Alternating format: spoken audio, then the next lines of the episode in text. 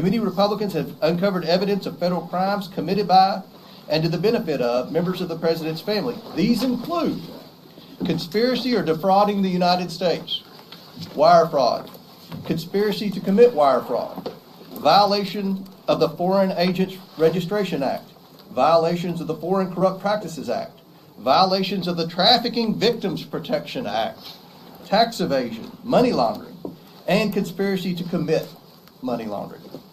The Biden family's business dealings implicate a wide range of criminality from human trafficking to potential violations of the Constitution.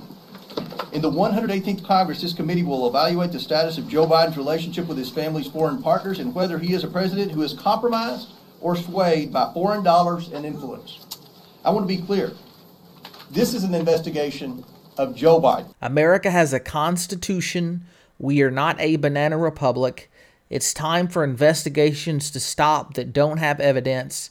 It's time for when people have an R next to their name but there's no evidence, they should not be convicted. And if someone has a D next to their name and there is evidence, they should be convicted.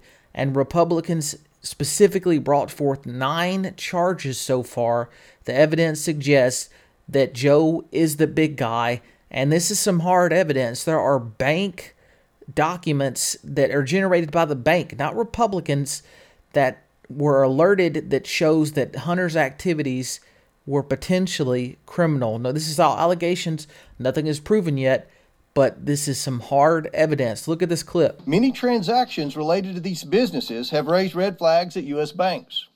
A suspicious activity report, or SAR, is a document a bank must file with the Treasury Department when a transaction is suspected to be related to money laundering or fraud or other types of criminal activity.